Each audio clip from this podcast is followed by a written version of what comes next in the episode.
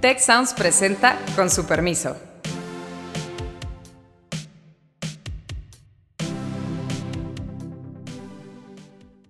Con su permiso, soy Beata Boina y estamos de regreso sistema político ruso pues es en apariencia muy democrático, pero realmente es una autocracia muy, muy bien administrada. Yo creo que vamos a vivir durante los próximos 10, 15 años una situación de una gran inestabilidad en el mundo, eh, con esas zonas de guerras o tensiones. Debe ser muy complicado decir, veo una merma en mis estándares de vida muy notable. ¿Qué gano con esta invasión a Ucrania? Estamos de regreso eh, después de este periodo vacacional eh, y empezamos esa nueva temporada de nuestro podcast eh, con su permiso. Muy bienvenidos a esa, esa sesión en la cual vamos a hablar, vamos a actualizar el tema de la guerra de Rusia contra, contra Ucrania.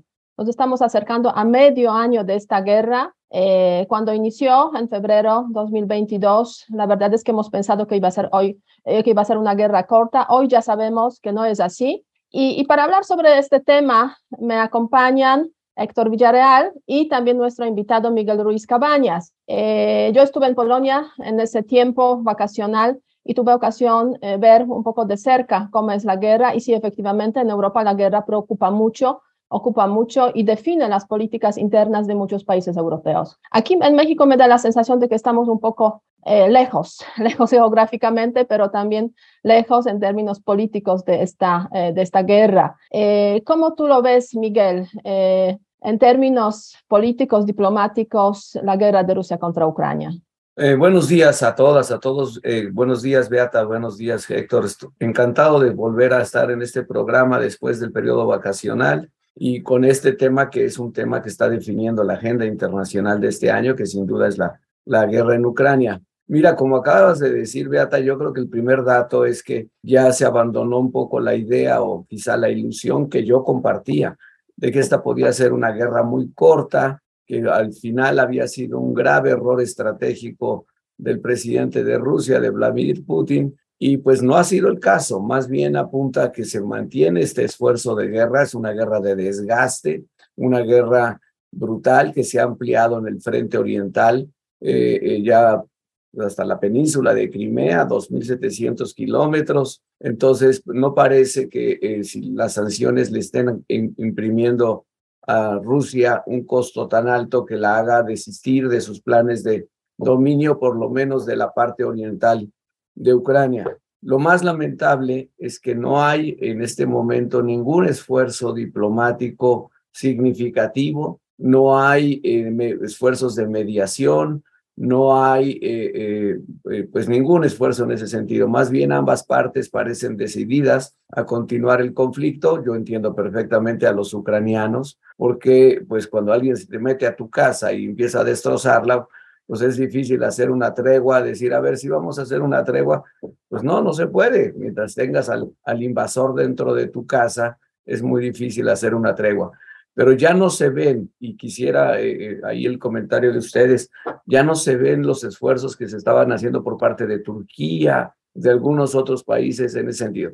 Quizá la única buena noticia es que se desbloquearon los, pues, los puertos para permitir las exportaciones agropecuarias, agrícolas de Ucrania, y eso es una buena noticia, sobre todo para la enorme crisis alimentaria que se ha generado en países de África, Medio Oriente, incluso en América Latina. Ese sería mi resumen en este momento. Sí, excelente. Eh, sí, yo comparto eh, con, contigo, Miguel, eh, muchas de tus reflexiones, efectivamente, quizás con la excepción de un punto, el tema de Turquía, ¿no? Justamente esta semana, este jueves, parece que Erdogan va a estar en, en, en, Kiev junto con el secretario general Antonio Guterres. Hace poco Erdogan estuvo también en, en una reunión con, con Putin me imagino que por ahí comentaron eh, el tema de la guerra, fue uno de los temas cruciales en esta reunión.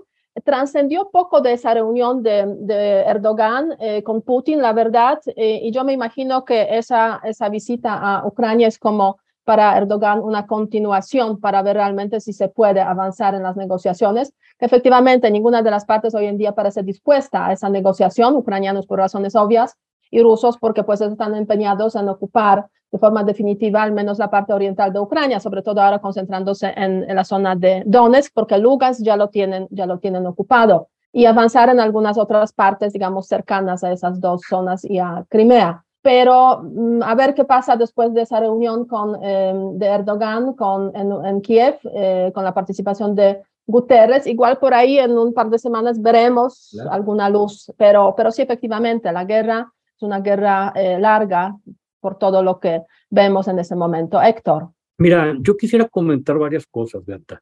Es una guerra larga y, retomando de este punto, al menos en lo económico, con profundos, con profundos efectos. Pudiéramos, pudiéramos hablar incluso de, de un cambio de tablero. Hay dos drivers que están jugando aquí un papel muy importante.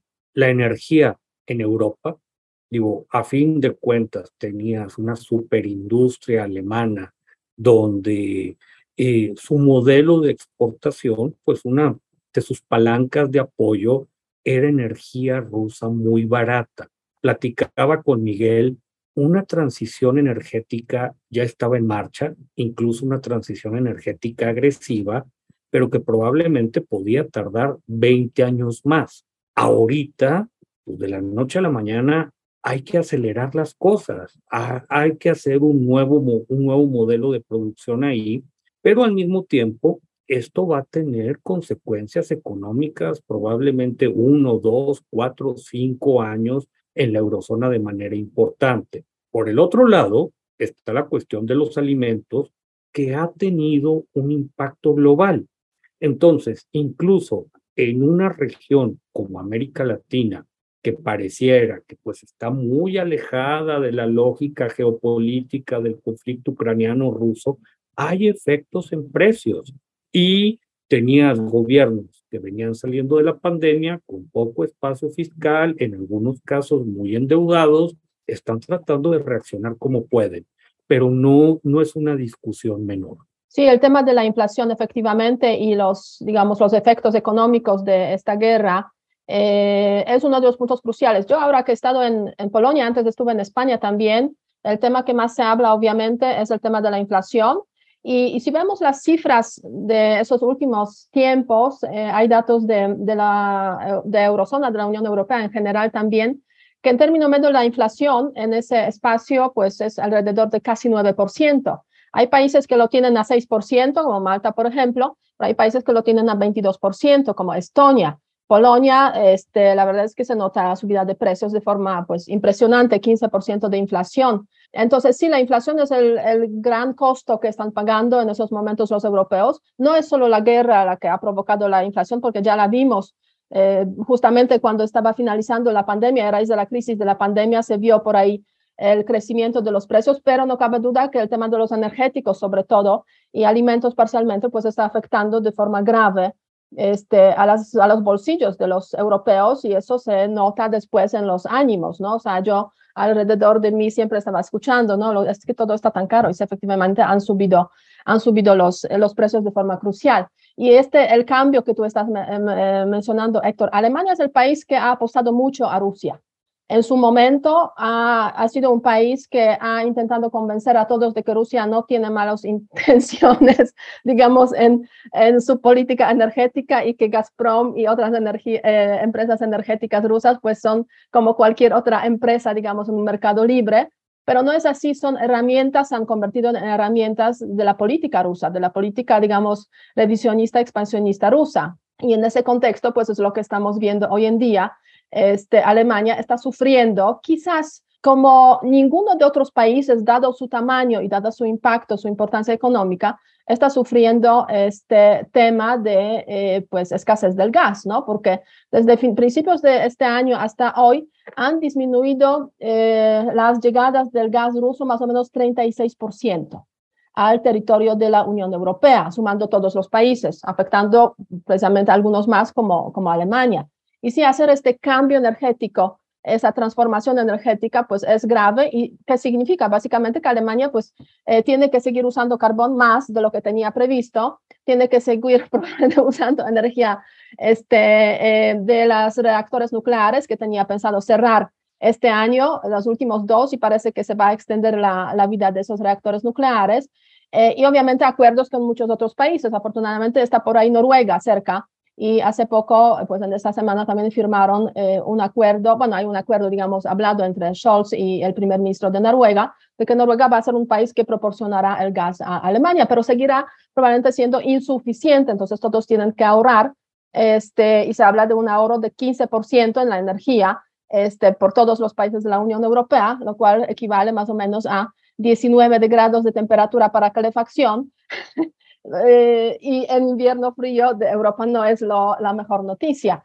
Entonces, sí, el tema económico pega mucho, pega mucho a los europeos y, y, y, nos estamos a veces preguntando, pues, este, pero a los rusos les pega más, pero no sé si es una consolación suficiente para los europeos, los ciudadanos europeos, de que a los rusos les pega más el tema de las sanciones que tú mencionaste, Miguel, justamente este, que no son tan eficaces. Yo tengo mis dudas, pero adelante. No, probablemente son eficaces en términos de que les impone un costo, Beata. Yo sí creo que les impone un costo. Lo que no son tan fuertes que haga que Putin cambie de dirección o cambie de decisión sí. de sus decisiones estratégicas.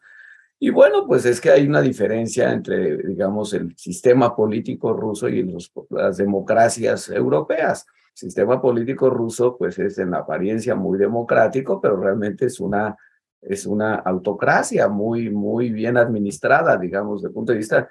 Entonces, Putin fácilmente le puede eh, eh, imponer a su población costos más altos y sin que a eso le cause un gran problema interno. En cambio, las democracias occidentales, pues los niveles de insatisfacción que pueden tener los electorados, pues lo sienten en forma más inmediata los políticos, o los dirigentes europeos.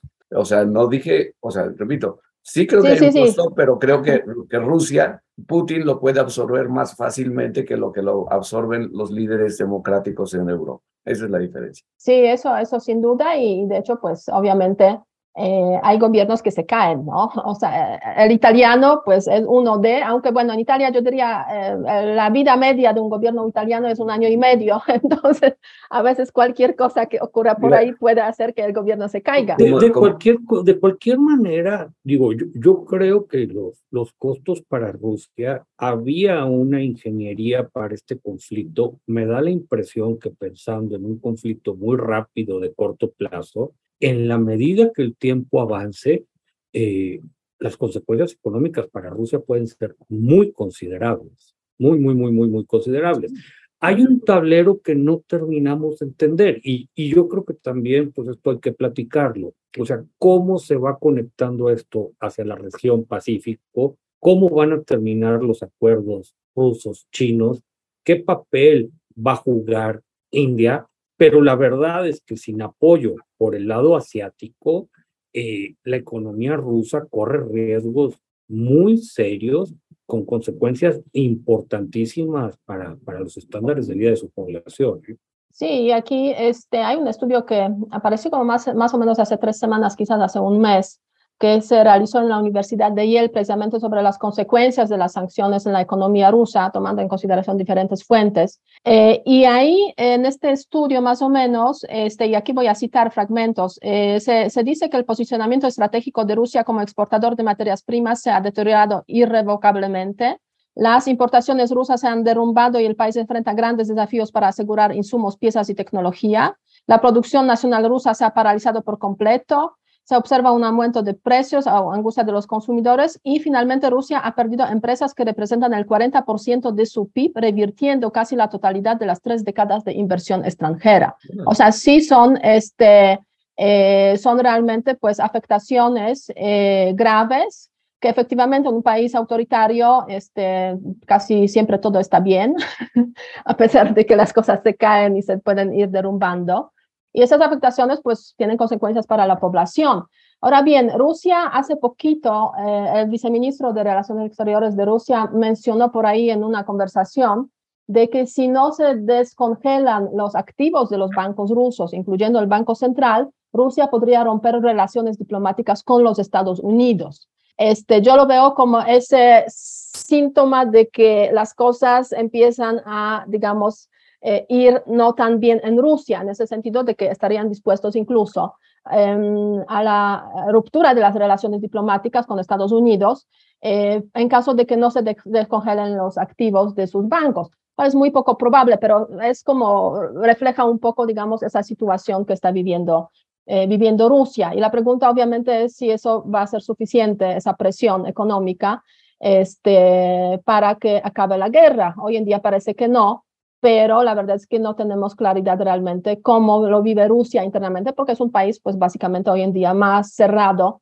eh, que muchos otros eh, regímenes autoritarios. Y el oxígeno del que tú estás hablando, Héctor, Héctor, o sea, Asia como oxígeno, ¿no? O sea, relaciones económicas con, eh, con China, relaciones económicas con India. Sí, sin duda eso es muy relevante, aunque no va a ser una transición tampoco rápida, ¿no? Por otra parte, habría que añadir ahí Turquía, otra vez que aparece en el tablero, que parece que ha crecido mucho el comercio en los últimos tiempos entre Rusia y Turquía, que no ha impuesto sanciones a Rusia, a pesar de que forma parte, se puede decir, de, la Alianza Atlántica y, del Occidente, digamos, eh, en, esa, en esa coalición.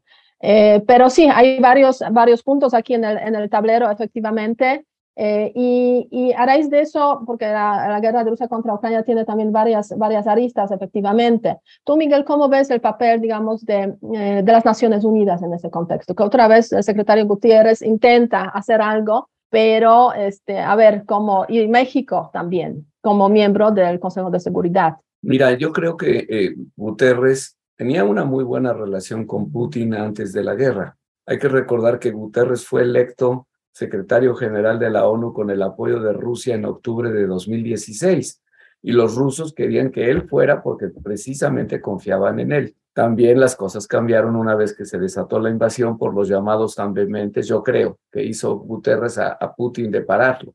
Cuando va Guterres a ver a Putin, lo trató igual que a Macron. Lo sentó en esa mesa larguísima de como de 10 metros de longitud y lo dejó del otro lado y desde entonces no lo ha vuelto a recibir. Eh, no se sabe que haya habido llamadas o comunicación de Guterres. Si hay, si hay algún contacto ahora a través de Turquía, pues, pues desde luego bienvenido.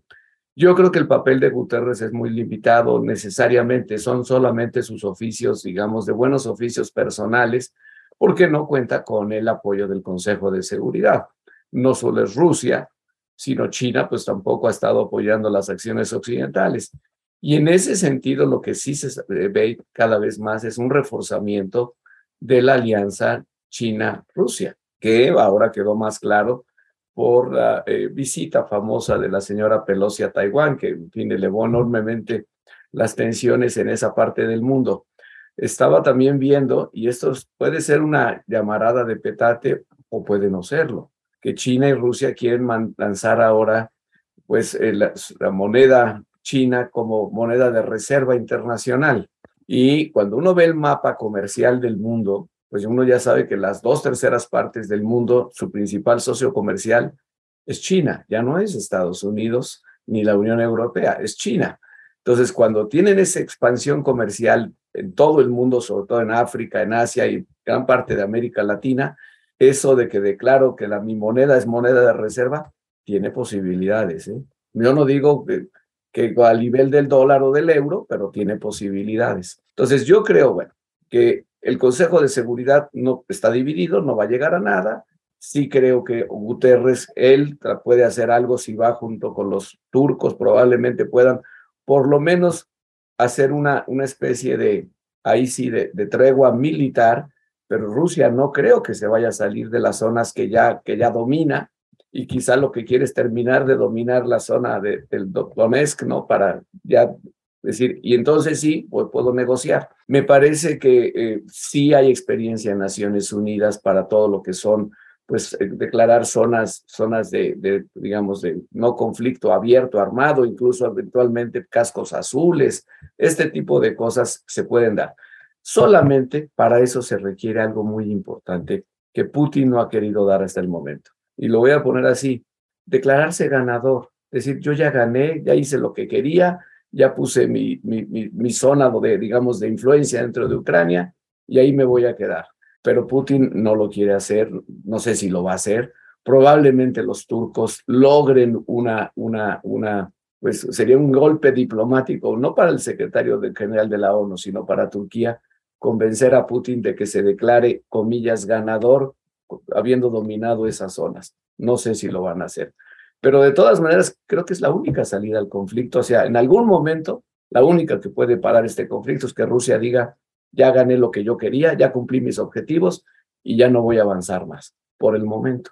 Yo, yo tengo varias reacciones. Eh, el tema que menciona Miguel de, la moneda china como, como, reserva es importantísimo. Claro. Y, y, y, la verdad es que es el sueño de China. O sea, va creciendo, va creciendo, va creciendo. Y, y ellos quisieran tener algo que le pudiera competir al dólar y, y, y desplazar al euro, etcétera, etcétera, etcétera. Les encantaría. Tienen el problema de un sistema financiero chino muy peculiar que se sostiene en casa con represión financiera, con control de tasas, que es una especie de impuesto interno.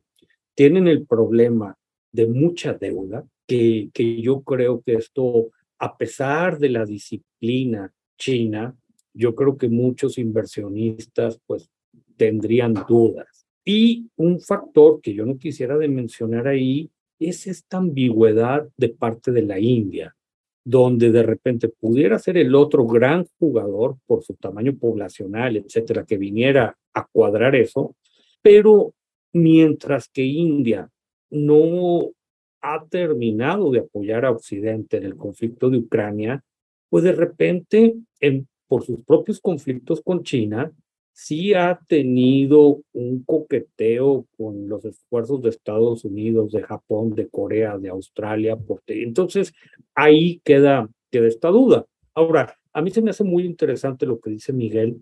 ¿Cuál es la posible salida al conflicto? Porque yo creo que como población rusa, aún viviendo en algo que parece una autocracia, debe ser muy complicado decir, veo una merma en mis estándares de vida, muy notable. ¿Qué gano con esta invasión a Ucrania? O sea, ¿qué, qué exactamente qué, qué se espera? Y, y, y me parece que, que, Putin buscaría una salida que, que le, le permitiera cierta honra, etcétera, etcétera.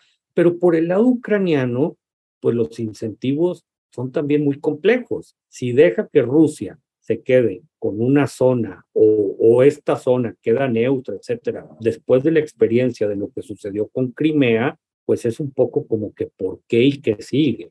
Entonces, yo veo ahí un, un equilibrio muy inestable. Sí, la verdad es que de lo que sabemos de cómo son, cómo han sido hasta ahora los conflictos o guerras en el espacio, digamos, vecino de la Federación Rusa, pues lo muy frecuente es que las guerras, los conflictos se convierten en conflictos congelados, o sea, con eh, cierta situación de hecho en el terreno, pero sin soluciones definitivas en forma de acuerdos de paz.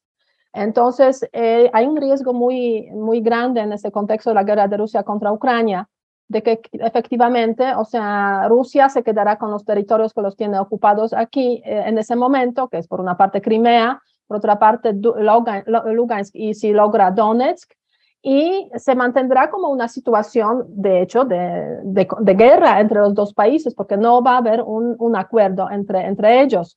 Y eso obligará a Ucrania a estar todo el tiempo, digamos, preparándose para una eventual recuperación o una eventual, un eventual ataque, continuación de, la guerra, porque obviamente tampoco quiere perder esos territorios, y Rusia pues establecerá ciertos mecanismos que desde el punto de vista de la Federación Rusa significarán básicamente anexión o incorporación de los territorios ocupados a la Federación Rusa. Es lo que pasó básicamente en 2014 eh, con, eh, con Crimea, eh, que ya está anexada y si vemos los mapas que se imprimen en la Federación Rusa, de Europa y del mundo, pues Crimea forma parte de la Federación Rusa, que por cierto algunas televisiones mexicanas toman esas, esos mapas como si nada y los presentan en sus, en sus noticieros, en sus, digamos, debates sobre, sobre la situación en la Federación Rusa y en el contexto de la guerra. Igual puede ocurrir, todo parece indicar con Lugansk y Donetsk, ¿no? Porque ya hay como voces muy fuertes hablando de que para septiembre se están preparando precisamente los referéndums en esas zonas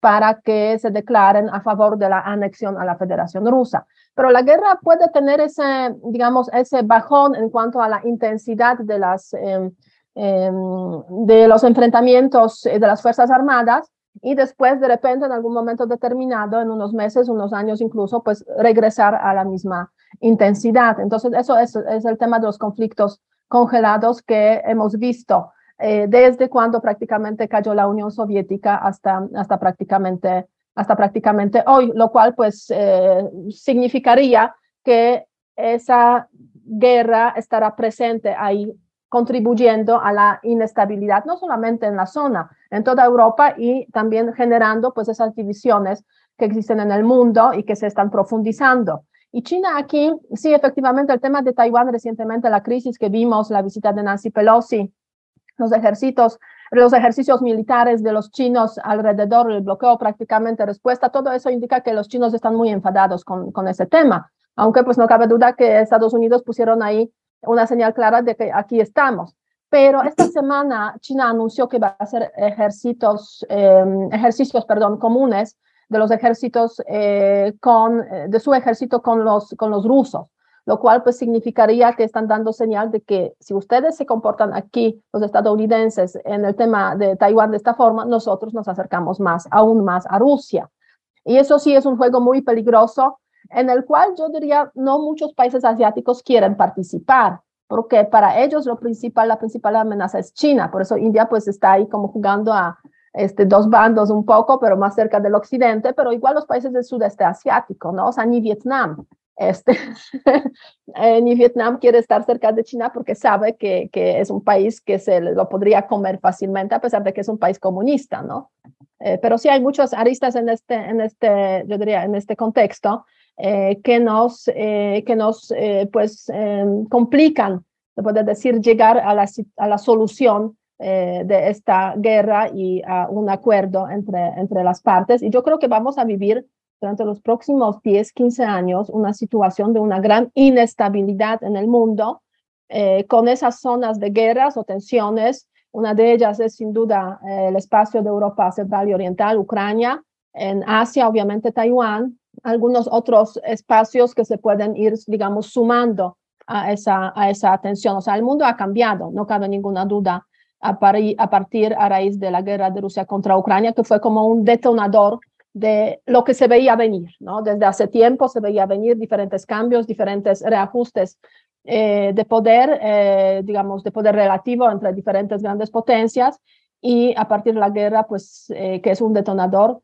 se ve con claridad de que el mundo ya no va a regresar a lo que, a lo que fue. Y hay una lucha, ojalá no se convierta, se podría decir, en algo mucho más grave, como una guerra mucho más profunda, mucho más fuerte. Este, para cerrar, este, Miguel, Héctor. Bueno, pues yo coincido, coincido contigo, Beata.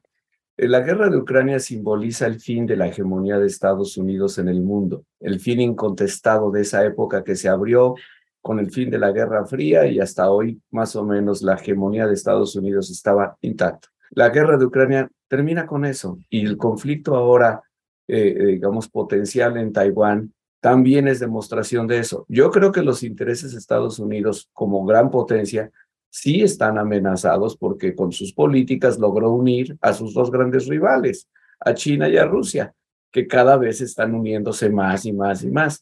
Entonces, Estados Unidos tendrá que tener mucho cuidado en, eh, hacia los pasos que va a dar. Estamos viendo, realmente es una lucha hegemónica, es una lucha por la hegemonía y eh, todavía creo que Estados Unidos tiene capacidades formidables, pero eso no quiere decir que China económica y militarmente no sea también ya un enorme reto para Estados Unidos. Y Rusia, pues no es un reto económico, pero es un reto militar también formidable. Entonces, eh, ¿cómo se van a mover estas piezas, estas grandes placas tectónicas? Pues nos va a afectar, de hecho, nos está afectando ya a todos. Y México eventualmente va a tener que tomar decisiones, algunas muy difíciles seguramente. Yo no tengo la menor duda de que los intereses de México están en este hemisferio, hacia América del Norte, hacia América Latina y con Europa, con Japón, con las democracias, y espero que los gobiernos de México así lo entiendan. Miguel, si nos puedes recordar tus redes sociales también para que te sigan los que nos escuchan. ¿Cómo no? Este, Miguel, o sea, en Twitter me encuentran en Miguel R. Cabanas. Y sí, pues sí, mando muchos tweets todo el tiempo. Y en mi, correo electrónico es miguel.ruizcabanas.tech.mx. Ah, perfecto. Este, por si, por si eh, siguen a Miguel, eh, para pues tener actualización en muchos temas internacionales. Y Héctor, eh, tu comentario final. Conclusiones muy rápidas, Mira, yo, yo creo que es un conflicto puede durar mucho tiempo, creo que va a tener consecuencias profundas y, estas deben de ser relativamente, relativamente rápidas. Hablamos de, de este movimiento de bloques, de, de placas, hay que ver cómo se reorganiza Europa. No creo que vaya, no creo que vaya a ser algo, algo menor. Y probablemente con este cambio de fuerzas y lo que está ocurriendo en China, pues vamos a tener que Estados Unidos se ocupe mucho más del Pacífico y, Europa va a tener que jugar incluso un rol militarmente hablando más importante en el Atlántico. Y probablemente eso sea sano y sea bueno y venga a meterle racionalidad a, muchas cosas que eran muy ambiguas. Caso mexicano. Yo, yo creo que, que todos estos movimientos sí nos van a traer oportunidades económicas muy interesantes. El tema, el tema ya ha estado un poco desgastado, el mentado nearshoring, pero, pero creo que eh, de repente, pues incluso la actual administración en México, pues ha tenido como que a veces guiños y luego patalea y se queja, pero creo que debiera, debiera ser un tema crucial, central para la política pública en nuestro país en los siguientes años. ¿Cómo buscar con todos estos movimientos en el mundo una integración bastante mayor con Estados Unidos, con Canadá indirectamente? Pero realmente es aprovechar esta oportunidad con Estados Unidos que, que, nos puede abrir muchísimas puertas de desarrollo y puede ser un ganar-ganar y, y una, buena, una buena relación. Sí, eso sin duda es un punto muy relevante. O sea, la política exterior mexicana debería este, leer bien lo que está ocurriendo en el mundo y alinearse de tal forma para que los intereses de la población pues eh, se vean reflejados en el crecimiento eh, por la cercanía pues de los Estados Unidos eh, aquí en este hemisferio occidental. Este, la guerra seguirá, es un punto de inflexión, un punto de cambio eh, en este mundo que es, está en colisión básicamente. Eh, y esa colisión implica también pues sufrimiento para los seres humanos. No olvidemos la dimensión humanitaria de la guerra de Rusia contra Ucrania, sobre la cual no hemos hablado en esta ocasión, pero habrá ocasiones sin duda para tratar el tema de los refugiados ucranianos, millones de personas que salieron, que perdieron sus casas, que perdieron sus hogares, sus lugares, sus vidas también el tema de los crímenes de guerra, em, los labores del, em, del, Tribunal Penal Internacional, todo eso también es una dimensión muy relevante de esta guerra que no debemos olvidar. Y ojalá acabe rápido para que no haya este sufrimiento humano en esta guerra y obviamente en muchas otras guerras que hemos visto a lo largo de esos últimos tiempos. Eh, síganos, por favor, este, en eh, Twitter, en arroba eh, hagan sus comentarios, preguntas, porque de eso depende también este, este podcast. Así que muchas gracias por su atención y hasta, hasta la próxima. Eh, buena, buena semana, que tengan buena semana. Si quieres conocer más sobre el comercio y los negocios, te invitamos a escuchar Territorio Negocios. La experiencia del cliente o del usuario es cada vez más importante. El podcast en el que hablamos sobre las nuevas tendencias de innovación, emprendimiento, finanzas y liderazgo en México y en el mundo. Escúchalo en Spotify, Apple Podcast y Google Podcast. Muchas gracias al equipo del Tecnológico de Monterrey y de Tech Sounds. Productor ejecutivo de Tech Sounds, Miguel Mejía. Asistente de producción, María Monroy. Productora de Con su permiso, Cintia Coca. Diseño, Daniela Solís, Lizeth Rodarte y Pilar Ortega. Postproducción, Max Pérez, Marcelo Segura y Sergio Chávez. Les invitamos a escuchar el siguiente episodio de Con su permiso y el resto de programas de Tech Sounds en los canales de su preferencia.